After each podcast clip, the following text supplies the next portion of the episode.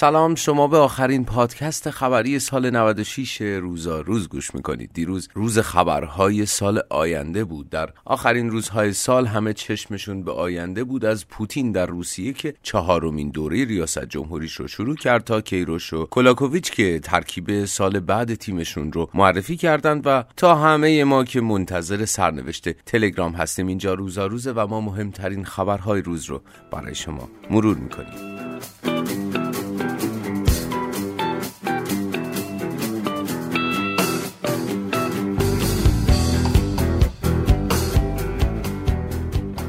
اول از همه باید روز آخر سالی تبریک بگیم به پوتین که با 74 درصد آرا 6 سال دیگه هم در قدرت باقی میمونه. والا نمی‌دونم آدم دوبار ازدواج کنه دیگه بهش تبریک نمیگن. من چطوری به پوتین تبریک بگم؟ خبرگزاری های دولتی در روسیه نتیجه مقدماتی انتخابات ریاست جمهوری رو دیروز عصر اعلام و ولادیمیر پوتین رو با بین 74 تا 76 درصد از 40 درصد کل آرا برنده انتخابات معرفی کردند. پس از پوتین پاول گرودینین از حزب کمونیست روسیه با حدود 14 درصد آرا ولادیمیر ژیرینوسکی از حزب لیبرال دموکرات روسیه با 6 درصد و کسنیا سلبچاک از حزب ابتکار میهنی هم نزدیک به دو درصد در جایگاه دوم تا چهارم قرار گرفتند. میگن البته که این آخرین دوره ریاست جمهوری پوتینه یه سری هم شایعه بود که پوتین می‌خواد قانون اساسی رو تغییر بده و مادام العمر بشه که خودش گفته این کار رو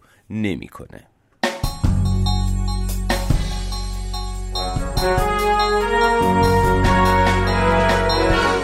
تا خبرهای خارجی رو میگم این رو هم بگم که ارتش ترکیه به شهر افرین سوریه وارد شده و برای نشون دادن اقتدارش در گام اول مجسمه کاوه آهنگر رو در این شهر کردنشین از فراز به پایین کشید. اونم در آستانه عید نوروز.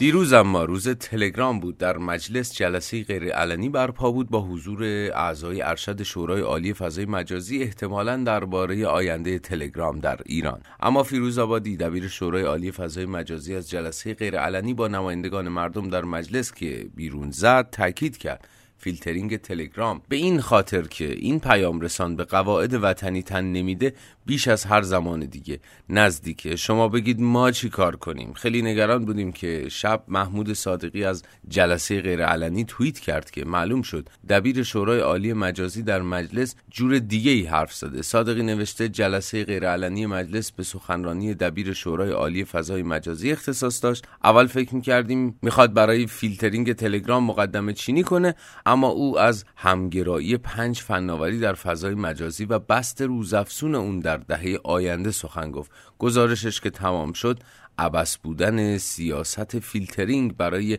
همه مبرهن شد. تازه به نوشته این نماینده مجلس در جلسه دیروز مجلس لاریجانی به نقل از گزارش وزیر ارتباطات به شورای عالی امنیت گفت چند روز که تلگرام فیلتر بود بیش از سی میلیون نفر از فیلتر شکن استفاده کردند. یکی دیگه از نمایندگان هم علت عدم اقبال مردم به پیام رسانهای داخلی رو عدم اعتماد اونها به حفظ اطلاعات خصوصی کاربران دونست. اما خلاصه ماجرا اینه که همچنان دست تلگرام زیر Tiere.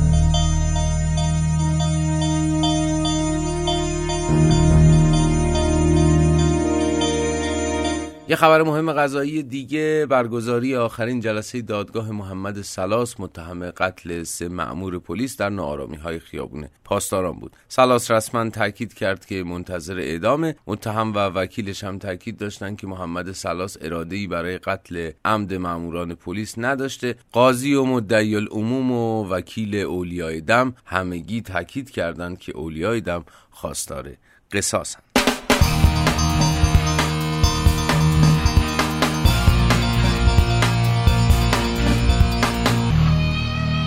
کارلوس کیروش فهرست بازیکنان تیم ملی رو برای دو بازی مقابل الجزایر و تونس اعلام کرد و از همه مهمتر این که مسعود شجاعی به جمع هافبک های تیم ملی برگشته. از اون طرف هم ایگور کولاکوویچ سرمربی سرب تیم ملی والیبال دیروز روشن کرد که برای شرکت در رقابت های بین المللی والیبال از جمله لیگ جهانی در سال جدید تنها به ترکیبی که سعید معروف و محمد موسوی توش نقش بازی می‌کنن متکی نیست. کولاکوویچ اعلام کرده دو تیم ملی طی سال آینده فعال خواهند بود. او سعید معروف و موسوی و قائمی و مرندی و قرا و میرزا جانپور و حتی لژونرهایی مثل معنوی نژاد و عبادی پور رو طی فروردین ماه کم کم به کار خواهد گرفت. اما درست فردای تعطیلات نوروزی سرمربی سرب این جوانان جویای نام رو در اردو حی حاضر می‌خواد. فائزی سالفسون قفور توخته ولایی و چند نفر دیگه.